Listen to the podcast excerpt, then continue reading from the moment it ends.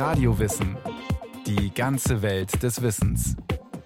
Ein Podcast von Bayern 2. Termiten sind die ältesten sozialen Insekten der Erde. Anders als Ameisen werden Termiten von einer Königin und einem König regiert. Und diese Regentschaft kann bis zu 60 Jahre dauern. Die winzigen Insekten können ganze Häuser zerfressen und sind fähig zu eigenen architektonischen Meisterleistungen. Grundlage für beides ist ihr hochentwickeltes Gemeinschaftswesen.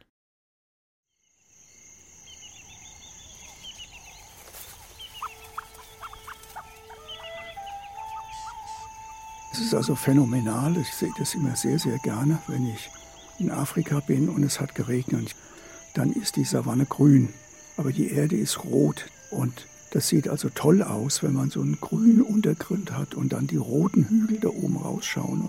Also wenn ich auf dem Dach meines Geländewagens stehe, dann sehe ich tausende von Hügeln, tausende von roten dort in diesem grünen Gras. Das ist ein Phänomen für mich. Dr. Manfred Kaib, Termitenforscher der Universität Bayreuth im Ruhestand, hat viele afrikanische Länder bereist, um die außergewöhnlichen Insekten zu erforschen. Sie kommen aber nicht nur in Afrika vor, sondern auch in Australien, Asien und Amerika. Im Nordosten Brasiliens wurde eine Hügellandschaft entdeckt, die in etwa so groß ist wie Großbritannien. Die Hügel sind Abfallhaufen aus Erde, die vor Hunderten, wenn nicht sogar vor Tausenden Jahren entstanden sind, als Termiten dort unterirdische Tunnel aushoben. Das Volumen dieser Hügel entspricht etwa 4000 Cheops-Pyramiden, eine gigantische Leistung. Doch die winzig kleinen Tiere können nicht nur ganze Landschaften prägen, ihr Einfluss auf ihren Lebensraum ist auch in anderen Bereichen groß. Für das Ökosystem haben sie eine große Bedeutung. Die grasfressenden Termiten fressen das Gras in der Savanne, Rinder oder Kamele mittlerweile, dann die Ziegen, die fressen ja Gras und dann fallen immer kleine Stückchen hin. Und diese kleinen Stückchen werden eingetragen in den Boden. Dazu müssen sie Kanäle bauen, müssen Pilzgärten bauen und so weiter. Und der Atachili Mando in Burkina Faso, der hat das ganz systematisch gemacht. Der hat Felder mit Termiten, Felder ohne Termiten nebeneinander gehabt, im selben klimatischen Habitat und hat festgestellt, dass dort, wo Termiten sind, Maiswachstum deutlich besser ist der Biologe Dr. Atachili Mando konnte zeigen, dass termitenreiche Böden Wasser wesentlich besser speichern als Böden ohne Termiten. Auch die wertvolle Humusschicht des Bodens bleibt dank der Termiten besser erhalten. Generell sind diese kleinen Insekten wichtige Destruenten. Das heißt, sie wandeln abgestorbenes organisches Material wie zum Beispiel Gras in Wasser, Kohlendioxid und Mineralien um, die dann von grünen Pflanzen wieder aufgenommen werden können. Neben der Gruppe der grasfressenden Termiten gibt es auch die holzfressenden. Auch sie gestalten und verändern ihren Lebensraum, leider jedoch eher im negativen Sinn.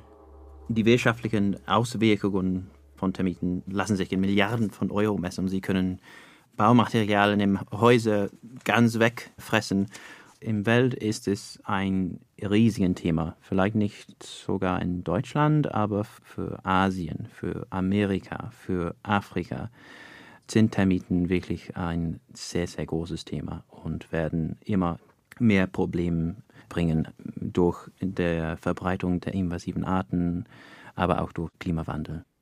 Der Engländer Dino McMahon ist Professor an der Freien Universität Berlin und arbeitet am BAM, der Bundesanstalt für Materialforschung und Prüfung.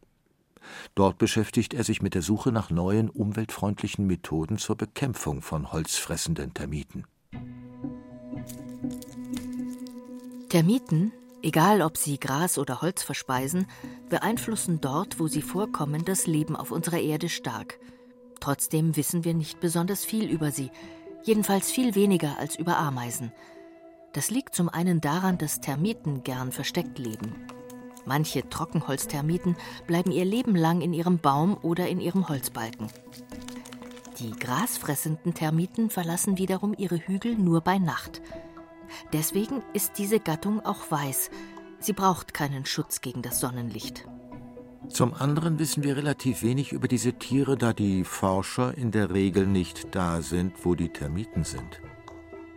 Das Problem ist, dass Termiten nicht in Gebieten vorkommen, die Frost haben, auch im Winter mal Frost haben, Bodenfrost haben oder anderen Frost. Das heißt also, die Termiten sind konzentriert auf die Tropen und Subtropen und äh, temperierte Regionen. Die Forschungsinstitute sind im Wesentlichen in Europa, sind in Amerika oder in Australien. Und dadurch gibt es eine gewisse Diskrepanz zwischen dem Verbreitungsareal und der Forschung, weil man die Tiere ja vor Ort braucht. Und die Mühe, die ich mir gemacht habe, immer wieder zu den Tieren zu reisen, das machen viele Forscher eben nicht. Und dadurch ergibt sich auch eine große Kluft zwischen dem wissenschaftlichen Wissen bei den Termiten und den Ameisen. Nicht umsonst werden Termiten auch weiße Ameisen genannt, obwohl beide Gattungen nicht viel gemein haben. Sie ähneln sich äußerlich zwar ein bisschen, wobei der dunkle Ameisenkörper aber dreigliedrig ist und der weiße Termitenkörper zweigliedrig, aber verwandt sind die beiden nicht. Termiten stammen von Schaben ab, Ameisen hingegen gehören zu den Hautflüglern. Außerdem sind Termiten entwicklungsgeschichtlich gesehen viel älter als Ameisen. Anders als Ameisen sind Termiten strikte Vegetarier, was uns wieder zu Dino McMahon zurückführt. Die Aussage, in Europa gäbe es keine Termiten, muss da revidiert werden. Es gibt invasive Termitenarten, die können schon in Süd- und auch Westeuropa enorme Schäden verursachen. Die gelbfüßige Bodentermite wurde in Holz aus Nordamerika per Schiff nach Deutschland und Frankreich eingeschleppt. Sie wurde erstmals im 18. Jahrhundert nach Frankreich eingeführt und dann 1937 in Hamburg nachgewiesen. Und die Termiten konnten die harten Winter in der unterirdischen Fernheizung überleben. Entdeckt wurden die Tierchen, als 1937 ein Hamburger Bauarbeiter seine Jacke an einen Holzpfosten hing und der Pfosten daraufhin zerbröselte. Termiten hatten ihn komplett ausgehöhlt. Die eingewanderten Termiten fraßen sich in Hamburg-Altona durch mehrere Häuser, darunter auch das Ziviljustizgebäude. Nicht nur Holz, auch Gerichtsakten und Geldscheine standen auf ihrem Speiseplan. Einige Häuser waren nicht mehr zu retten und mussten abgerissen werden. Erst 2010 konnten sie erfolgreich bekämpft werden. In München sind sie übrigens auch schon aufgetaucht. Müssen wir uns also im Zuge der Erderwärmung auf eine Ausbreitung der Termiten bei uns einstellen? Kurze Antwort ist ja, aber nicht in sehr naher Zukunft. Und nur in Gebieten, wo die Winter mild genug sind, um frostfrei zu sein. Ob Gras- oder Holzfressend, Termiten brauchen Helfer, um die Zellulose in ihrer Nahrung abzubauen. Diese befinden sich in ihren Därmen. Gegen Kost und Logis spalten Mikroben dort die Zellulose auf und produzieren dabei Fett und Milchsäuren für ihre Gastgeber. Eine perfekte Symbiose. Die grasfressenden Termiten bzw. die höheren Arten haben darüber hinaus noch Pilzgärten. Und da ist es dann so, dass die Arbeiter, die dann draußen Grasstückchen eintragen in die Kolonie, das erst zerkauen und dann die Pilzgärten impfen und die Arbeiter, die im Nest bleiben, also im Hügel bleiben, die Königin und den König versorgen, die fressen dann von den Pilzen ab. Die Termiten füttern also erst die Pilze, um dann, wenn sie reif und voller wertvoller Nährstoffe sind, kräftig von ihnen abzubeißen. Genauer gesagt, sie fressen die Sporen der Pilze, die viele Kohlenhydrate enthalten. Holzfressende Termiten leben vorzugsweise in abgestorbenen Bäumen oder eben in von Menschen errichteten Holzbauten. Die höher entwickelten grasfressenden Termiten hingegen sind die Architekten erstaunlicher Bauwerke.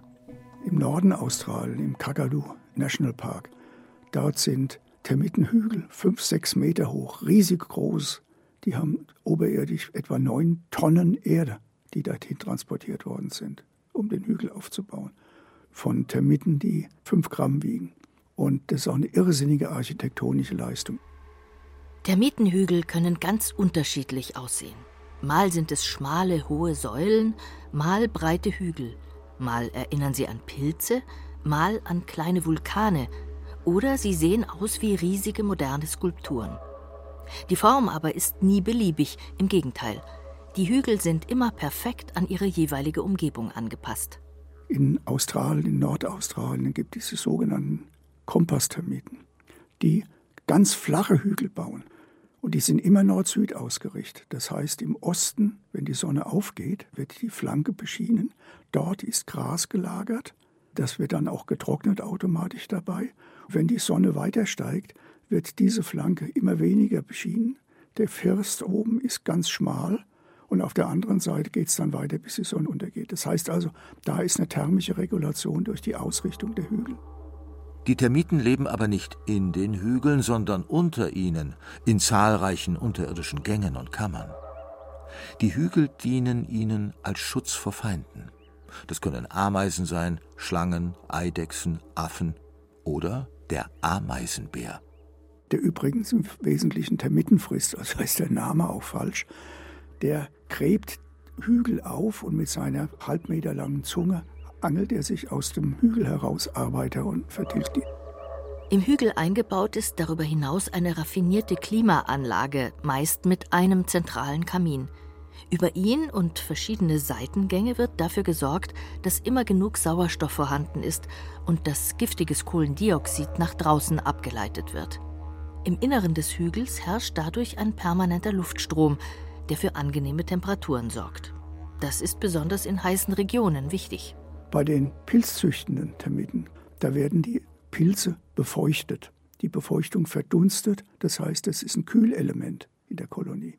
Und die verdunsten natürlich umso schneller, je mehr warme Luft hineinkommt. Das bedeutet, das hat eine Kollegin aus damals aus Würzburg an der Elfenbeinküste sehr genau untersucht, dass die Temperaturschwankungen innerhalb eines Hügels zwischen Tag und Nacht etwa 2 Grad betragen, wohingegen die Temperaturschwankungen außerhalb des Hügels etwa 20 Grad waren. Das ist ein Kühlsystem und dieses Kühlsystem funktioniert durch die Kanäle, die in so einem Termitenhügel vorhanden sind. Über Kanäle regulieren die Termiten auch die Luftfeuchtigkeit und den Wasserbedarf. Manche Arten brauchen eine Luftfeuchtigkeit von fast 100 Prozent, damit ihre empfindlichen Larven, aber auch ihre Pilzgärten nicht austrocknen. In Zeiten, in denen zu wenig Regen fällt, graben sie Schächte, zum Teil über 30 Meter tief, und zapfen das Grundwasser an. Um so raffinierte Bauwerke zu errichten, braucht es Teamwork. Termiten leben zu Tausenden, zum Teil sogar zu Millionen in einem Staat, in einer gut funktionierenden Gemeinschaft. Wie die Ameisen oder Honigbienen sind sie soziale Insekten. Anders als bei den Ameisen herrscht im Termitenstaat aber nicht nur eine Königin, sondern immer ein Königspaar. Und König und Königin bleiben ihr ganzes Leben lang zusammen. Nach dem Hochzeitsflug finden sich Männchen und Weibchen zusammen, die bilden ein Tandem und wenn die Erde durch den Regen feucht genug ist, graben die sich ein in die Erde sofort. Wenn sie sich nicht gleich eingraben, werden sie von Vögeln oder Ameisen gefangen und gefressen. Das ist das Gründungspaar einer Kolonie. Manfred Keib hat auf seinen Forschungsreisen in Afrika viele solcher Hochzeitsflüge beobachtet. Die sogenannten Geschlechtstiere, das sind die geflügelten Termiten, aus denen König und Königin werden könnten, schwärmen nur zur Regenzeit aus. Unzählige Termiten schwirren dann in der Luft. Manfred Keib musste die Windschutzscheibe seines Geländewagens nach so einem Hochzeitsflug oft mühevoll mit Seife abwaschen. Die Geschlechtstiere, die daran klebten, sind nämlich regelrechte Fettbomben. Sie strotzen vor Protein. Da die Termiten so energiereich sind, also viel Protein haben, braucht die Königin eine längere Zeit nicht zu fressen, legt aber Eier, die von dem König befruchtet werden und diese ersten Termitenarbeiter, die dann entstehen, die gehen nach draußen nachts und sammeln Gras ein. Und so wächst langsam die Kolonie an. König und Königin werden ihr Nest nie mehr verlassen. Sie bleiben ihr Leben lang darin eingemauert. Und das können bis zu 60 Jahre sein. Aus der Königin wird eine Eierlegemaschine. Alle paar Sekunden legt sie ein Ei. Durch die vielen Eier in ihrem Körper wird sie ziemlich groß. Eine Königin der südafrikanischen Termite Marcothermes natalensis kann so zu einer 14 Zentimeter langen Wurst werden. Und wenn dann eine gewisse Anzahl von Arbeitern vorhanden ist, dann entstehen die ersten Soldaten. Das sind zwei Entwicklungsstufen. die sich deutlich unterscheiden, weil die Soldaten dickere Köpfe haben, mit meistens ganz starken Mundwerkzeugen versehen sind, also die beißen können, klammern können und so weiter. Oder aber auch so eine Nase haben und aus der Nase wird Giftstoff oder wird Kleber auf angreifende Ameisen gespritzt.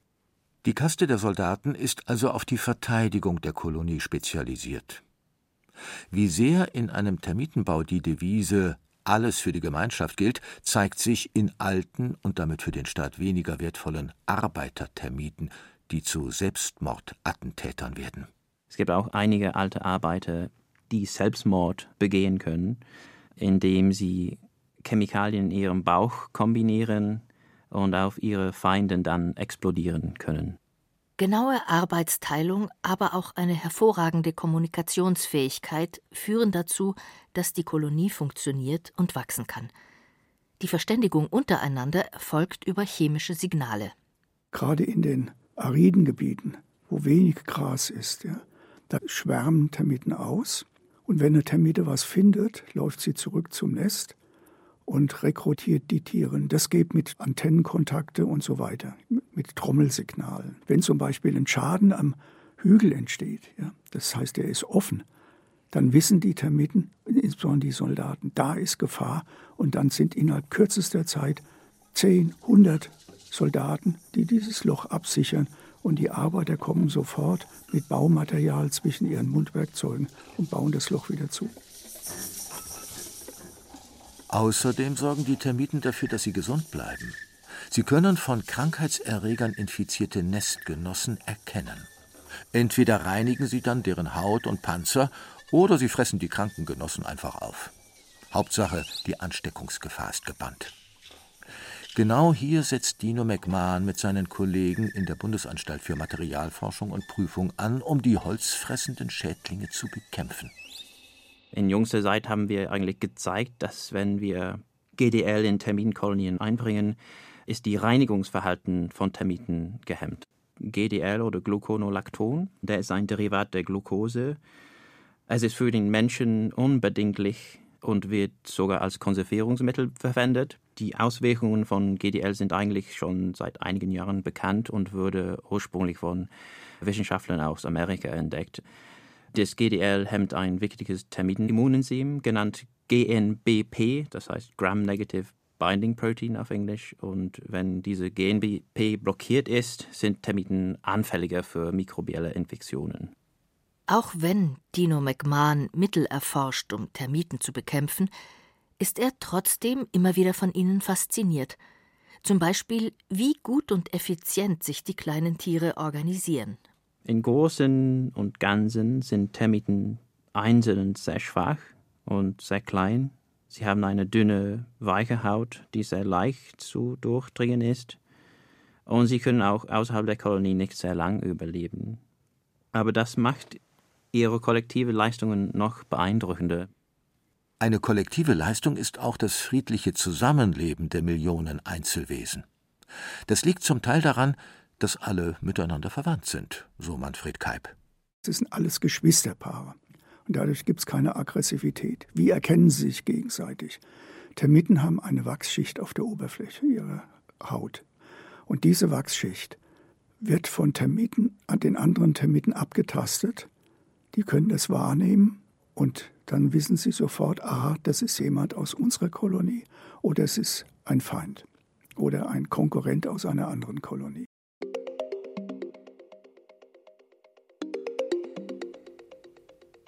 Sehen können Termiten übrigens nicht, sie sind in der Regel blind. Sie ertasten und erschnüffeln also, was sie wissen müssen. Aber nicht jeder Gegner, bei dem die Chemie nicht stimmt, wird sofort bekämpft. Termiten sind offensichtlich in der Lage, eine Kosten-Nutzen-Kalkulation aufzustellen, wie die Forschungsgruppe um Manfred Kaib herausgefunden hat. Über die Wachse haben wir festgestellt, dass nicht die Wachse der entscheidende Faktor ist, sondern wir haben Kolonien gefunden A und Kolonie C, dazwischen liegt die Kolonie B. A und C haben ähnliche Wachse, B hat völlig verschiedene.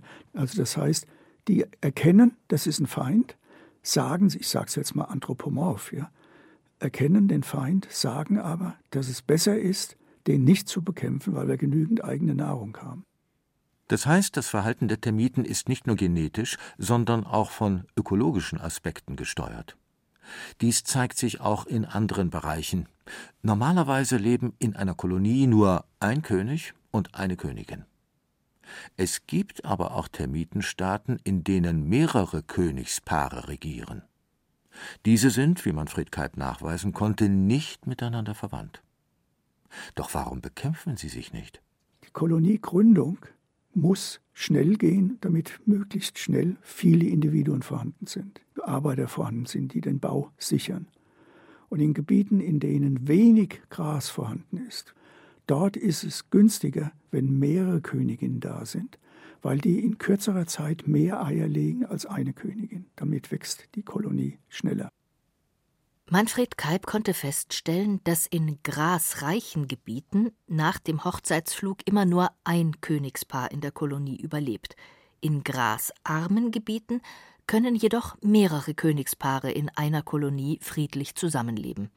Ökologisch gesehen ein äußerst kluges Verhalten. Um die 3000 unterschiedliche Termitenarten gibt es auf dieser Welt. Ihre Vorfahren, die Schaben, krabbelten schon auf der Erde herum, bevor es Dinosaurier gab. Termiten gelten als die ältesten staatenbildenden Insekten überhaupt. Und längst sind noch nicht alle Geheimnisse ihres so erfolgreichen Zusammenlebens entschlüsselt. So viel länger als wir Menschen prägen diese kleinen Tierchen ihren Lebensraum und schaden ihrer Umwelt dabei so viel weniger als wir. Vielleicht werden sie uns eines Tages ja als Vorbild dienen, um auch selbst ressourcensparender und friedlicher miteinander zu leben. Wir können das als Menschen vielleicht lernen.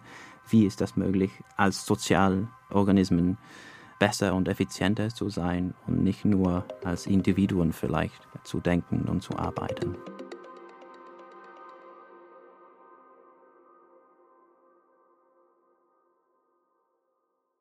Das war Radio Wissen, ein Podcast von Bayern 2. Autorin dieser Folge Silke Wolfrum. Regie führte Eva Demmelhuber. Es sprachen Irina Wanker und Andreas Neumann. Technik Adele Kurzil. Redaktion Bernhard Kastner. Wenn Sie keine Folge mehr verpassen wollen, abonnieren Sie Radio Wissen unter bayern2.de slash podcast oder überall, wo es Podcasts gibt.